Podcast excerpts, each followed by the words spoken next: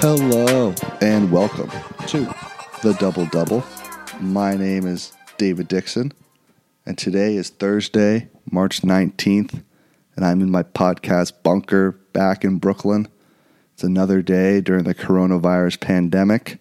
A lot of NBA players announced today that they had tested positive for the virus. So just want to give our best wishes from the podcast to them, as well as Sean Payton, the head coach of the New Orleans Saints, and anyone else who's been uh, affected by this virus, either directly or indirectly. want to give our best wishes to them and really commend the people with platforms who have been affected by the virus to on how they've used their platform to really spread the message on social distancing and washing your hands. And if you feel sick, stay home and try to limit your trips outdoors and all the other things that the top, top health professionals say to do to combat the coronavirus and help slow the spread and flatten the curve. Uh, I really commend them for using their platforms to really get that message out. So I don't want to talk too much about the virus. I want to focus and have this podcast be an escape for people away from the news going on and, and the pandemic and just an escape for just uh, for just a little bit of out of time in people's days. So uh, I've got a really interesting guest for you guys today. Aaron Toomey joined me on, on the podcast. He's the interim head men's basketball coach at Amherst College. Amherst for the last 42 seasons has been coached by Dave Hixon, who is – a legend at the Division three level. He's won hundreds and hundreds of basketball games, national championships, made a ton of Final Fours, won a bunch of conference championships, coached a ton of great players, including Coach Toomey, who might be the best player in the history of the NESCAC. And we kind of get into his playing career, his transition to coaching, and uh, disclose. I and full disclosure, I competed against Coach Toomey during my time at Wesleyan while Coach Toomey was an assistant, and this past season when Coach Toomey was a head coach. So we kind of talk about that and any names, just like I did with Coach Ebb, any names we talk about, uh, those are all guys who played with at Amherst or I played with at Wesleyan. And uh, I think it's a really interesting in- interview. So I hope you guys enjoy it. Uh, I'm going to start the music, and when we come back, is my interview with Coach uh, Aaron Toomey.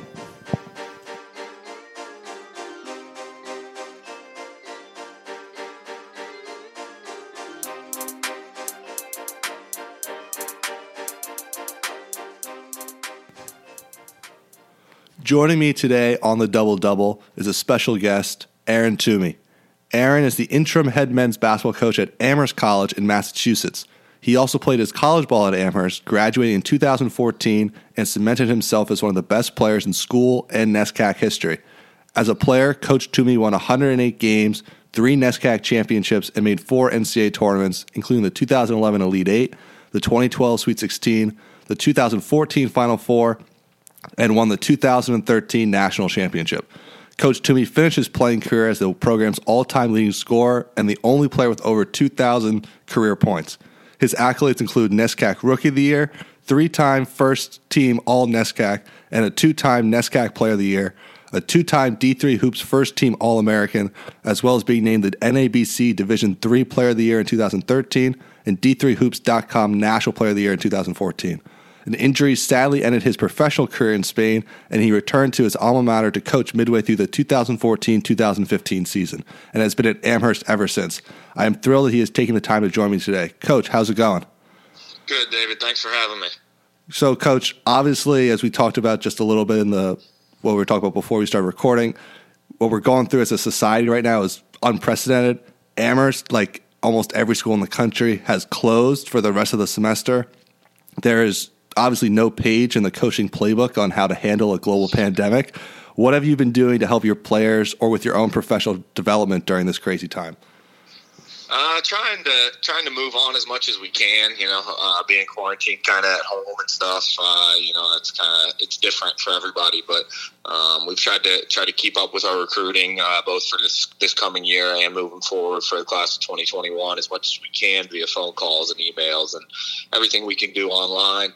Um, and then for our guys, you know, season ended not long ago, so we're still trying to wrap up uh, some individual meetings and se- season-ending meetings with those guys. So uh, trying to transition from you know doing that in person, which we usually do, to doing it uh, over video chat and all that kind of stuff. So uh, we're trying to roll with the punches as best we can here and uh, continue to do as much as we can from home.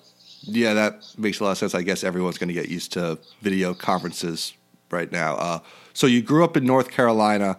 When did basketball really become a passion for you?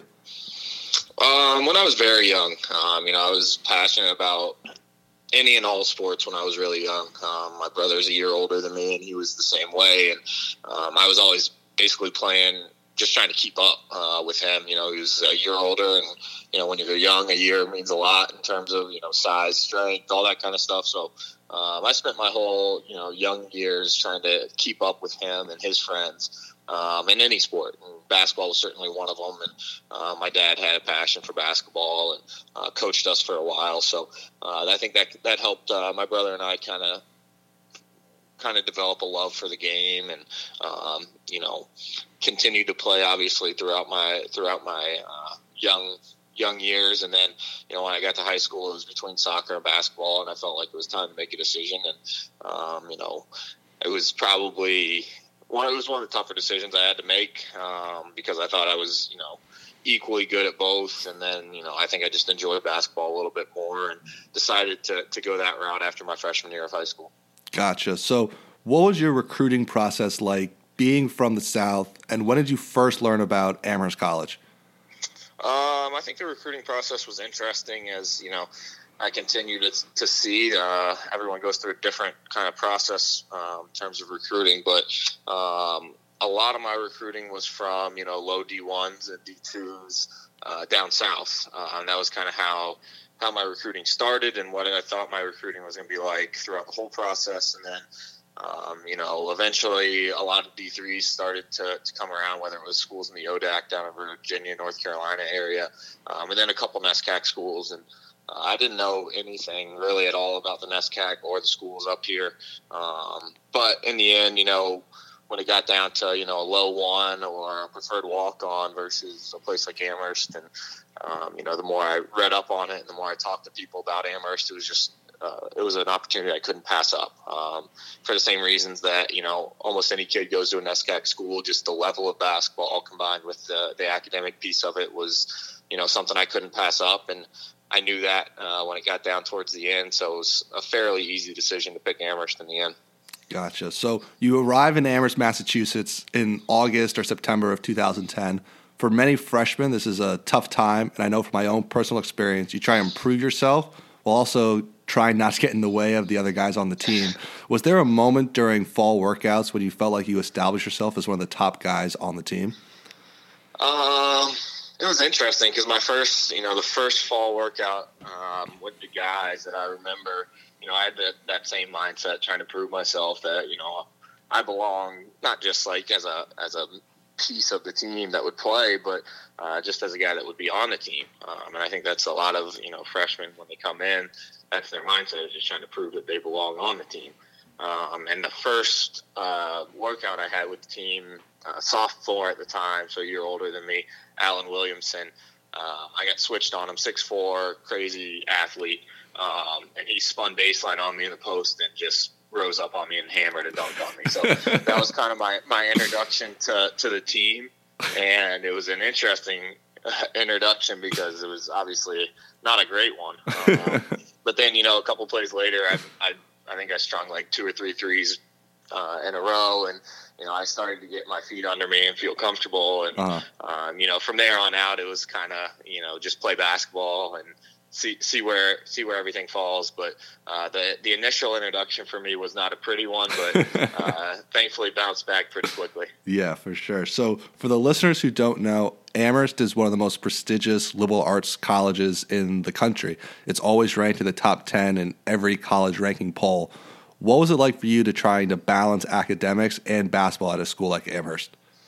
Um, it was tough. Uh, I think just as almost anyone would say, um, it was tough for me. I mean, coming in, uh, I was a very good student in the classroom. I didn't have the best test scores, but um, you know, when I got to Amherst, you know, just like anybody that you know had hardly ever gotten anything other than an A uh, in high school, you know, I felt like it was just going to be all right, same thing, same type of thing. Yeah. Um, and then you come in and uh, it's a little different, and they expect a lot more out of you. And um, you know, the first semester was, you know, kind of hits you hard sometimes uh, in terms of expectations because you don't know what to expect uh, in the classroom. So, um, you know, there was an adjustment period for sure, but uh, after one semester, maybe two semesters, you know, you kind of get your feet wet and you you understand what it takes and what the professors are looking for at a place like Amherst and what you have to do to be successful in the classroom. So um, you kind of get used to that as you go. And then basketball, obviously, you know, you spend a lot of time uh, with your teammates, uh, with your you know down in the gym, whatever. But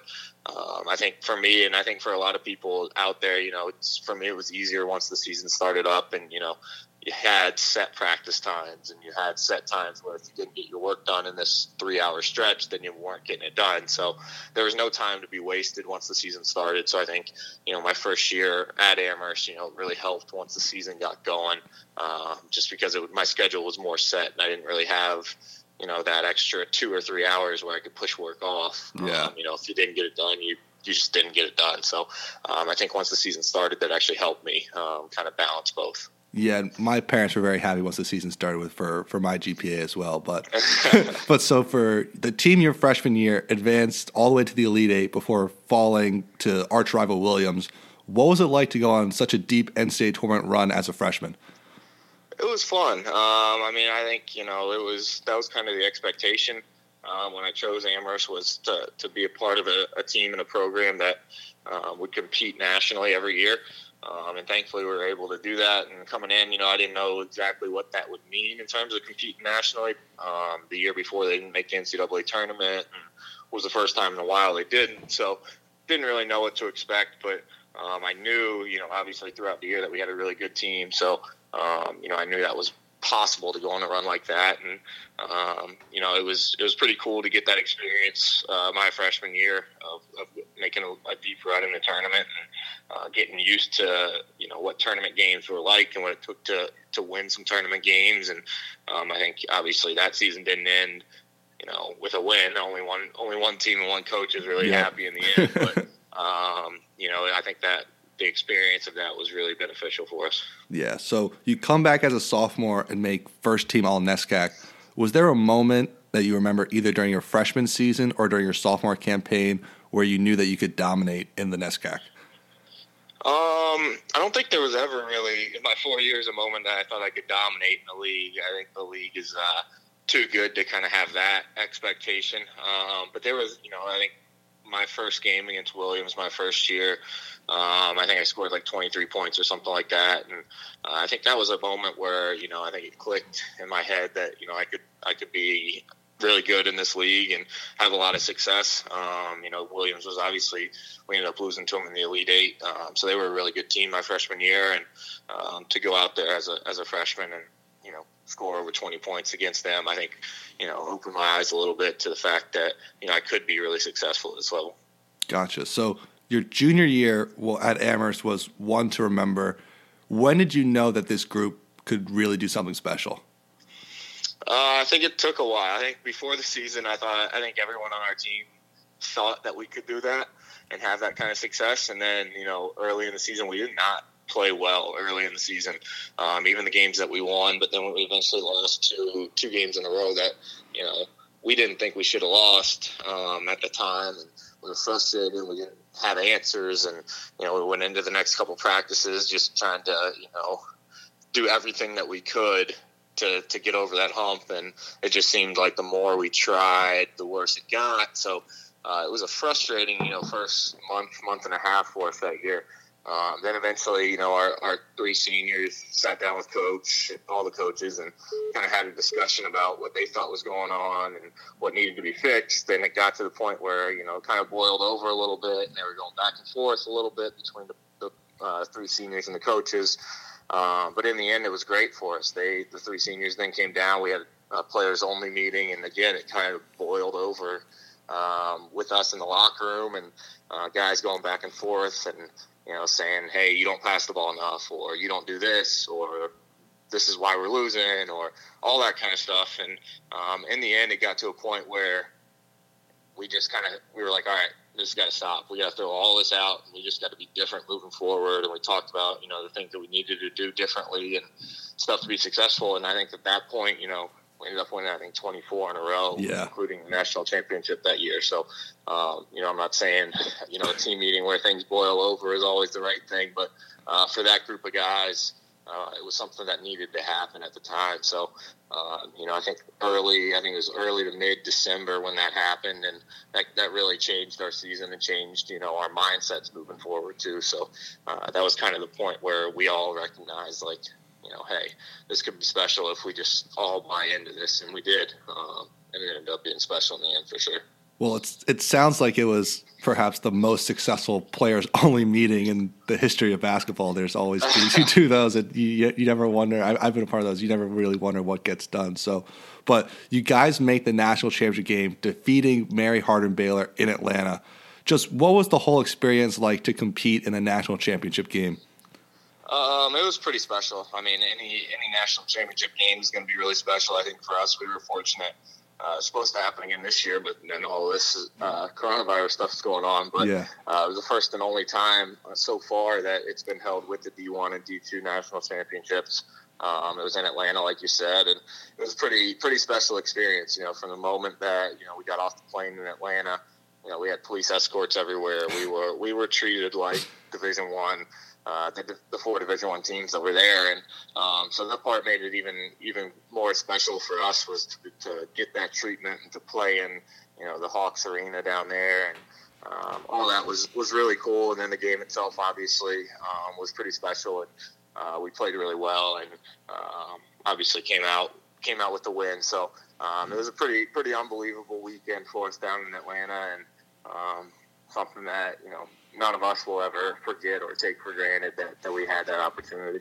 Yeah, for sure. I, the the game is still on Synergy, Coach. I watched it in, in preparation for this, and and you hit the first three and, and got the whole at the time Lord Jeff's fan base going, and I'm sure it was a really special moment. And your teammate Willy Workman had a great game too. So yeah, yeah. So after your junior season, you're named Conference Player of the Year, a First Team All American, and the NABC Division Three National Player of the Year. What do those accolades mean to you as a player and to you personally at that point in your life? Um, at that point, I think you know accolades are always great and cool uh, to receive and stuff. At that point, you know, I don't think it meant a whole lot to me. I think at the time it was you know all in on winning the national championship and not worrying about anything else. Um, I think you know later on when when I was looking to to continue my playing career after college. I think I look back on those accolades and recognize that those helped me um, quite a bit. But at the time, it was kind of just you know these are cool, but we just won a national championship, and that was all that was kind of uh, going through my mind. So. Yeah. Um, you know, I think at the time it didn't mean a whole lot, but then later on, I recognized that you know those accolades helped me in the end. Uh, kind of continue playing and fulfill a dream of playing overseas. Yeah, for sure. So, so for a lot of students at a school like Amherst, uh, they pursue various types of internships for the summer between their junior and senior years. Did you have any internship experience, or was a professional basketball career always your main focus? Um, both. Uh, I think my main focus was always playing professionally. Um, that that had kind of been a dream of mine for for my whole life. Um, but at the same time, I knew that you know that wasn't guaranteed. So I did do a, an internship uh, was with a financial firm just to test those waters out, and that wasn't really. I re- realized that wasn't really for me, um, and I think that just kind of made me really go all in on the basketball side of things. And um, you know, when I started to recognize that that wasn't what you know the financial um, stuff wasn't what I wanted to get into. Um, I really bought into you know working as hard as I could to possibly play afterwards because you know my love was playing basketball. Yeah, and, uh, that's what I wanted to continue to do. Yeah, for sure. So. I'm someone who just went through my own senior basketball season, and a lot of leadership responsibilities naturally fall on the seniors. For myself, it was definitely a shock at first to be one of the guys the underclassmen suddenly were looking to for advice on classes, workouts, or anything else Wesleyan wise as I still felt like I was still figuring things out for myself every single day. Uh, did you have a similar moment at Amherst where it kind of hit you uh, that you were that senior leader for for the team? Yeah, I mean, I think I recognized that when you know my sophomore and junior year, I used our you know our upperclassmen and our seniors um, for advice, just like you said, on classes or you know social things that went on or any of that stuff. Um, I think at that point, I rec- I started to recognize that look like this is going to be me in a year or two. That you know uh, the freshmen and sophomores are going to be looking to me for advice and um, having questions about you know everything college life at Amherst. So um, I started to recognize that through you know the seniors and the people, the guys that I looked up to when I was an underclassman. Um, and then you know, like you said, I think at a place like Amherst or a place like Wesleyan, you know, those leadership roles are a little different than most places because of the type of school and the type of place that you're at.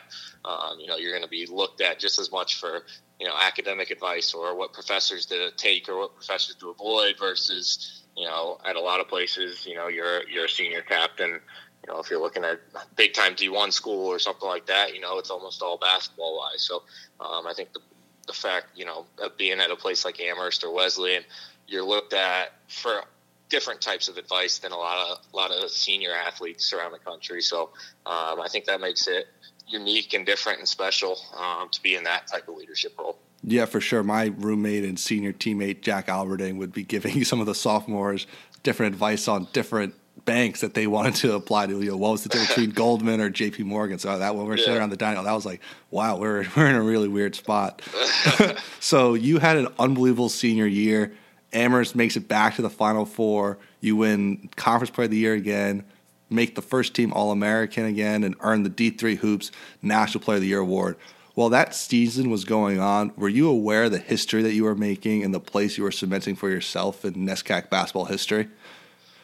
Um, no. Uh, I mean, again, I was I was kind of very focused on the group that we had, and um, we had a unique group that year. We had yeah. probably a group of you know you know, a couple injuries, but towards the end of the year, we were playing six and a half guys, maybe a seventh guy, depending on the foul trouble or the type of game it was. So, um, you know, I think a lot of a lot of energy and effort got put into what can I do to figure out how to be good with six and a half guys uh, that played in the rotation. So, um, you know, the three backcourt guys, we averaged probably over 37 and 38 minutes a oh, game. Wow. We were, you know, we were playing if we could, if we weren't in foul trouble, 40 minutes a game. So um, I think there's very little time for me to t- kind of take a step back, think of the accolades, or think of you know um, some of the some of the records that were were coming up uh, for me. But uh, in the end, you know, people just as it is in the world, you know, people make you aware as you're going. So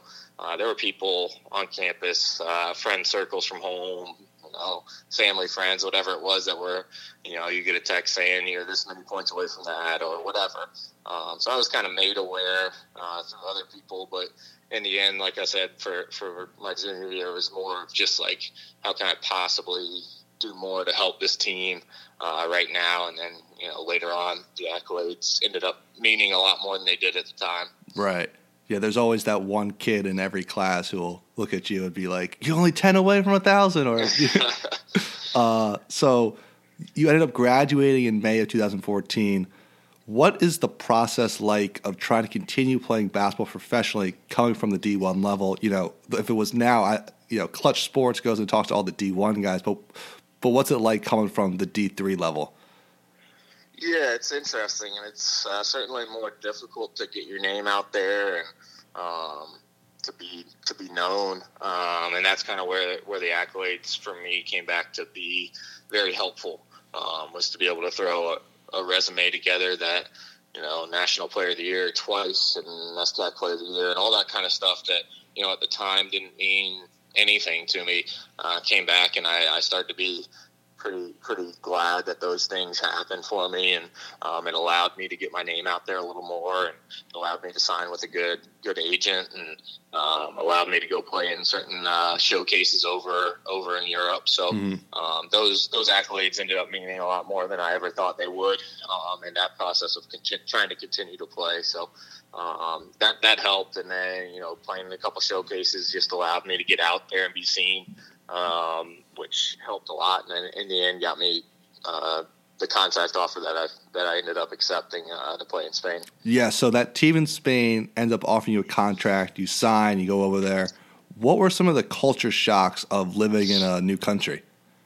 Um, I think culture shock number one was going to my first practice, um, and coach didn't speak English, um, and I didn't really speak Spanish. Um, so that was culture shock number one. Was like, all right, how is this going to work out? Because I can't understand anything you're saying.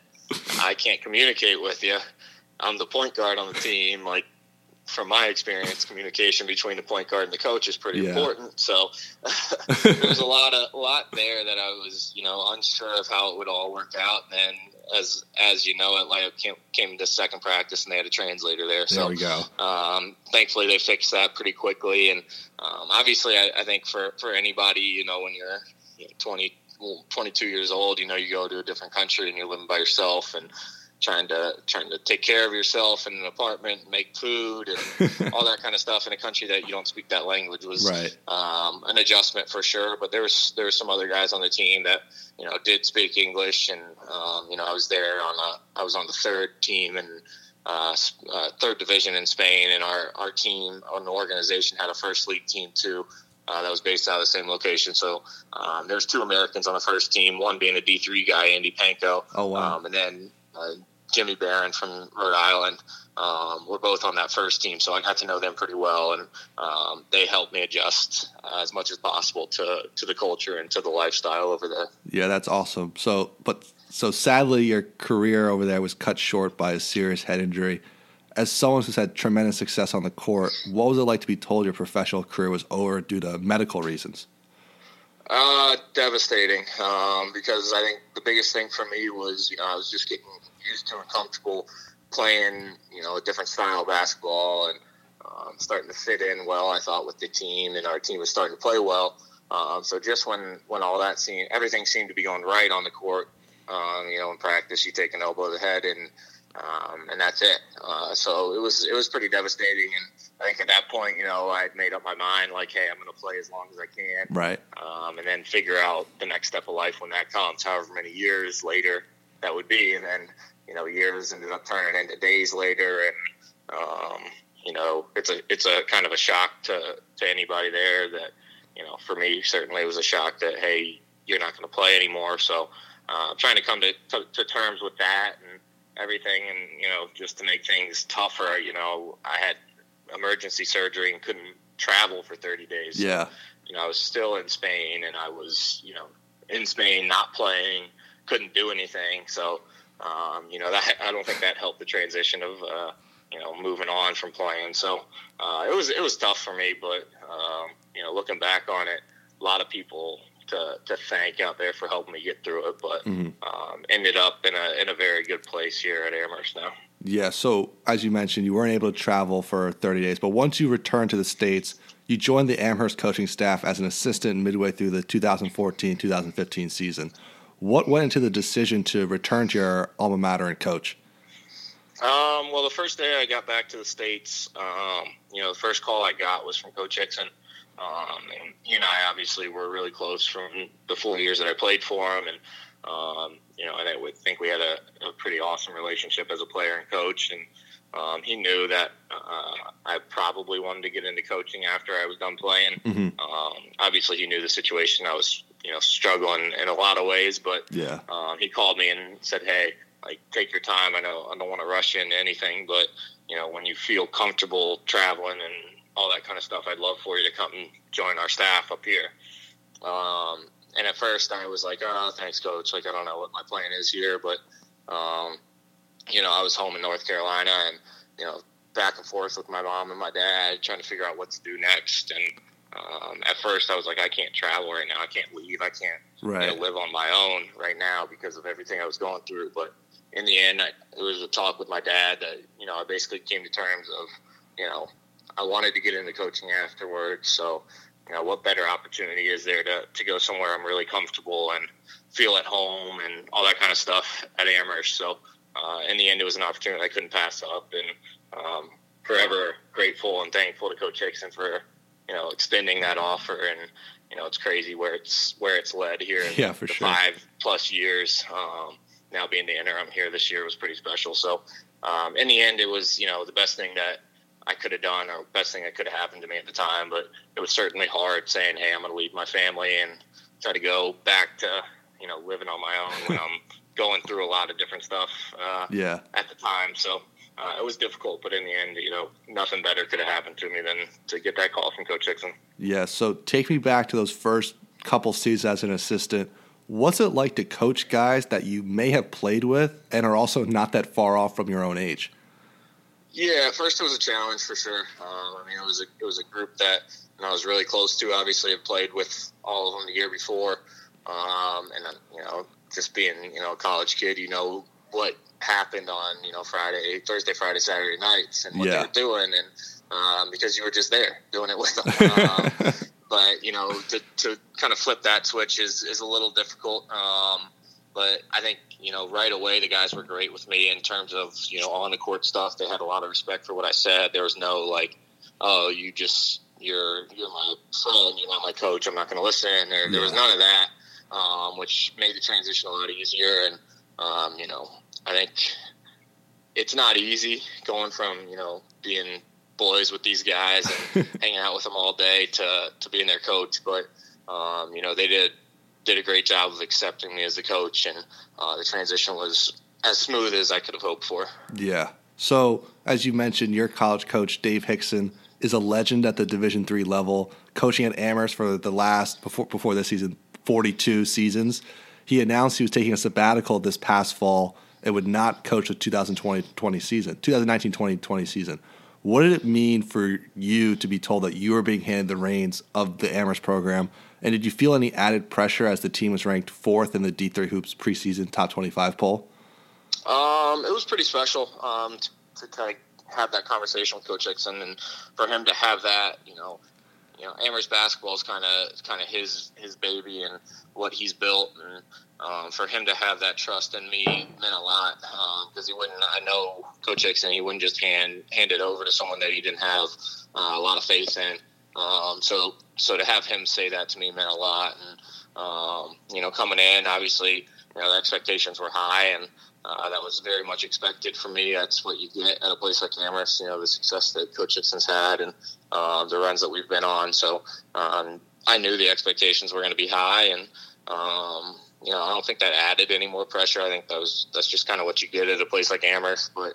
Um, it was it was interesting. You know, for me, it was very very different, and for the guys, it was very different. You know, sign up to play for Amherst, you sign up to play for Coach Hixon for four yeah. years, or at least that's what they did. So um, it was you know the initial moment when Coach told them um, all in September. It was you know shock, and that's very understanding. And I I certainly was kind of you know with them. Obviously, I knew before he told the team, but you know it was it was shock for everybody that he was making this decision and doing this. So um, you know, it was interesting at first, but the guys bought in, and the guys were great with me. Um, you know, I couldn't have asked for a better group of 17 guys to work with this year, and um, they completely bought into you know some of the changes that I made, and you know, my number one goal going in the whole thing was not try to be not do my best to not try to be like Coach Hixon and right. uh, just be myself. And um, you know, if I was trying to emulate things that he did, then you know, I don't think that would be fair to anybody. So uh, to be myself, which I thought, you know, for the most part, I did a good job of, and the guys bought into. So,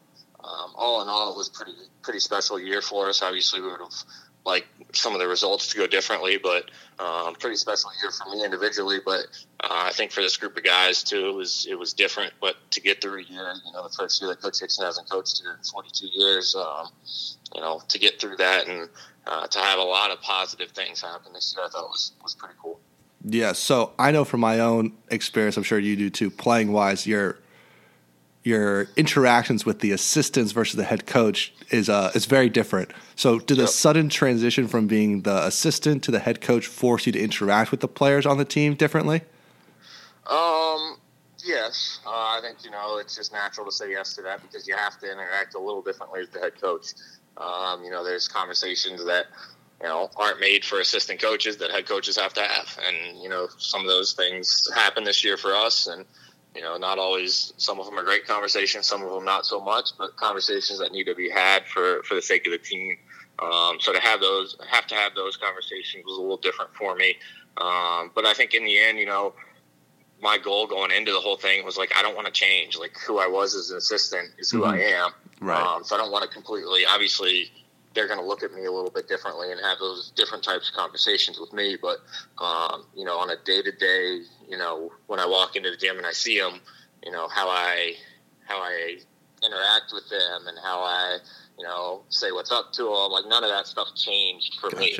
Um, I still wanted to be that guy that they felt really comfortable around. And, uh, you know, being a young, very young head coach, you know, I want to be that guy that you know they feel comfortable interacting with, and the more comfortable that they they felt with me, that, the those tough conversations, the easier those became uh, because we could you know we could talk about anything. Um, so I think that was one of the things that you know was was a plus for me and it benef- was beneficial for me was you know having been the assistant coach for all these guys and to have built those types of relationships where you know we felt comfortable having those talks and all that kind of stuff. I thought was very beneficial for me.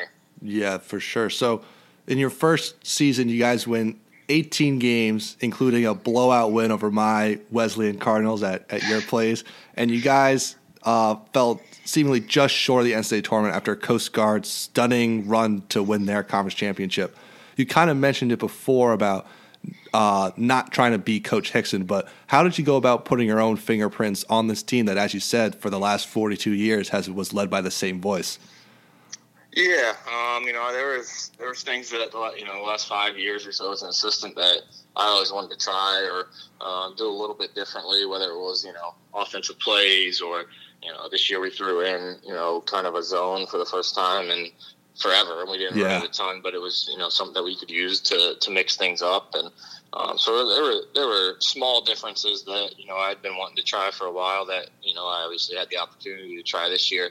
Um, but then you know overall, you know I played four years for Coach Hixon. I coached with him for five years, so a lot of what I you know know basketball wise is from him. So you know I didn't think the the you know the style play or anything like that changed drastically. It was just some some small things within it that you know I wanted to tweak and try a little differently. Um, so you know it was fun for me to be able to to try some different things and do some things differently. But you know in the end, you know style play wise and you know who Amherst basketball is, you know that didn't change a whole lot this year. I don't think. Yeah, no, for sure, including uh, a lot of wins. So, Coach, I know that uh, we're running a little bit of time, so I got five rapid fire questions to end the podcast. Ready? Let's do it. So, number one, North Carolina is known for its great college basketball. Do you have an allegiance to any of the great college programs down there? NC State. Uh, my my whole mom's side of the family went to NC State. I grew up going to NC State basketball and football games. I'm still a huge NC State fan, so um, big time Wolfpack guy. There we go. Much rather, you know, very much prefer, you know, the Blue Devils and the, the Tar Heels to not win games, which is, you know, you don't get that. But this year, this yeah. year, thankfully, Carolina lost quite a few. Yeah, they're last in the ACC. It was unbelievable. So crazy. So your time at Amherst as a player, who was the best guy you went up against?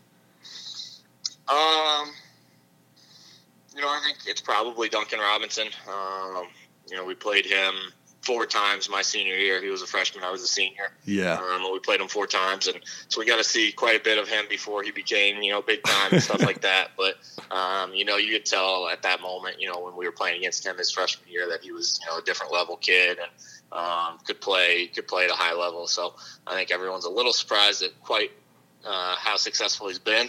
Um, he probably wouldn't be that surprised because he worked worked really hard to get there. But um, you know, I'll go with Duncan Robinson for that one. Duncan Robinson, friend of the podcast, always good to shout him out. So, how has the NAS, how has the NESCAC or the D three game changed since you were a player? Um, I think it's changed just like basketball has changed in general. Um, you know, I think the way that teams play. I mean, when I was playing, there was a lot of two big stuff and um, you know, some teams had already transitioned to, to the four out, um, kind of running gun style. But, um, you know, I think that's the biggest change is just the style of play. And you got, you know, you, every team you play is going to have four, five, six different guys that can really shoot it. Right. Um, so trying to figure out ways to, to defend the three point line and, um, you know, not just for one or two guys, but for, for everybody that's out there that's not playing inside is, and even guys that do play inside, you know, step out and shoot it now. So um, a lot of different, different uh, kind of styles of play and uh, a lot of, a lot more perimeter shooting than there used to be. For sure. I've definitely noticed that in the last couple of years. So I don't know if this is possible for you, coach, but in just three words, can you describe the Amherst Williams rivalry? Whew. Um, intense, fun, and competitive. Um, I'll stay with those three. Great words. So, last question before we wrap it up. What was one challenge of being a head coach from the most macro to the smallest of things that you didn't anticipate? Um, I think you know the basketball piece of things was um, the easiest transition for me because um, I feel comfortable. You know, X's and O's and everything on the court I feel comfortable with, and uh, I think I wasn't quite you know. I knew there was much more administrative stuff and meetings and all that kind of stuff that had to be done behind right. the scenes uh, when I was an assistant. But I think I was a little bit surprised by how much of that stuff goes on certainly at a, at a NESCAC school, you're going to get a lot of that stuff. Um, you know, dealing with everything. You know, especially you know the classroom, making sure all your guys are going to class, doing well, all that kind of stuff. You know, is you know you got to stay on top of all that. So uh, I think that was the biggest thing for me was just recognizing you know how much stuff goes on behind the scenes and outside of basketball. Well, Coach, I really appreciate you taking the time to talk to me today. You know a lot of great things are coming for you in your coaching future. Uh, but I really appreciate the time and uh, stay safe out there. And do you have any final words for the great people of Amherst, Massachusetts? Uh, well, first of all, thanks for having me, David. I appreciate you having me on. Uh, it was fun here, and uh, you know, for the people of Amherst, uh, hopefully everyone just stays safe through all this. Who knows when we're going to be able to, to get back out and see everybody and uh, get back to the Amherst community that you know we are. But uh, for now, everyone out there needs to stay safe and do what we're do what we hear we need to be doing to, to keep this from spreading as much as possible. But um, I'm excited to, to get back to a point where you know we have that Amherst community again. Students are back on campus, all that kind of stuff. Whenever that is, uh, excited to get back to that point that'll do it for this episode of the Double Double. We will be back next week with another interview with a Division three coach that I think uh, I think you guys will really enjoy. So. Uh, if you enjoyed this podcast or the one on Monday with Coach Kevin App from Williams College, you can subscribe to us on iTunes, Spotify, or wherever you get your podcasts. And you can follow us on Twitter at DBL underscore DBL podcast. So, everyone, uh, stay safe out there, take care, and make it a great day.